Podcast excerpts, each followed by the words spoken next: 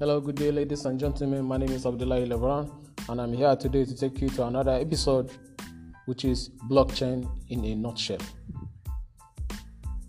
Before I begin to explain to you what blockchain is, first, I would like to touch on Bitcoin, as there is a myth going around that Bitcoin equals blockchain. Well, that is incorrect. However, it is often referred to as the same thing. Bitcoin is cryptocurrency, digitized money that is allowed and kept alive due to the technology called blockchain. When blockchain technology began to exist, the first application that was tested on the platform was Bitcoin because Bitcoin was the best application on the blockchain technology. One may say that Bitcoin is blockchain, and that call makes sense. However, blockchain is not Bitcoin. Blockchain is so complex that still there are very few human beings who understand each part of it. In fact, blockchain is so complicated that we humans keep on finding more and more ideas that this technology can solve every day.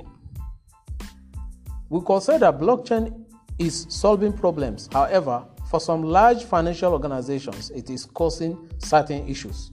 Some of these matters, of course, are getting addressed, and if you keep up with the news, you realize that more and more companies are beginning to use blockchain technology for many purposes. The blockchain is truly revolutionary as it is not for solving just one issue for some people, but can fix many problems for everyone. Blockchain has reinvented the financial institutions and the proof of proof that is simply because blockchain is running and has existed for 9 years already. Beginning in 2008 the blockchain is a globally distributed database that is com- completely decentralized meaning it has no boss or someone that we could blame or award it is running on all computers and it is unstoppable. The blockchain is built up from multiple blocks that are off replaceable. Therefore, it is chain system represent the single source of truth. Once there is a new block created and added to the existing blockchain, it will replicate itself on its system, which reside on the internet. Then just synchronizes the same detail on all the computers that are running blockchain. This replications is what makes it unreplaceable. Therefore, it provides full transparency in all administrations because there is no human interventions in the process of adding and further expanding when new blocks are created every 10 minutes. It exhibits an efficiency that no person has ever achieved because each time a new block becomes visible on all computers in the world, it allows full accessibility to all human beings.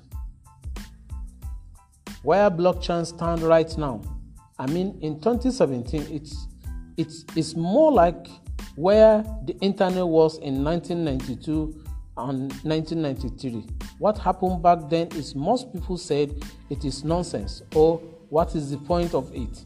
Granted, at the early age of the internet, there were only a few personal computers, very few websites, and network was slow. In fact, it was so slow that if you wanted to download a one page PDF document, you will probably go out for lunch, come back, and you will still have to wait another 30 minutes. The internet seemed like a dumb idea to most people even for those that had power in politics or others that already had existing large retail infrastructures. They believed that it was just background noise.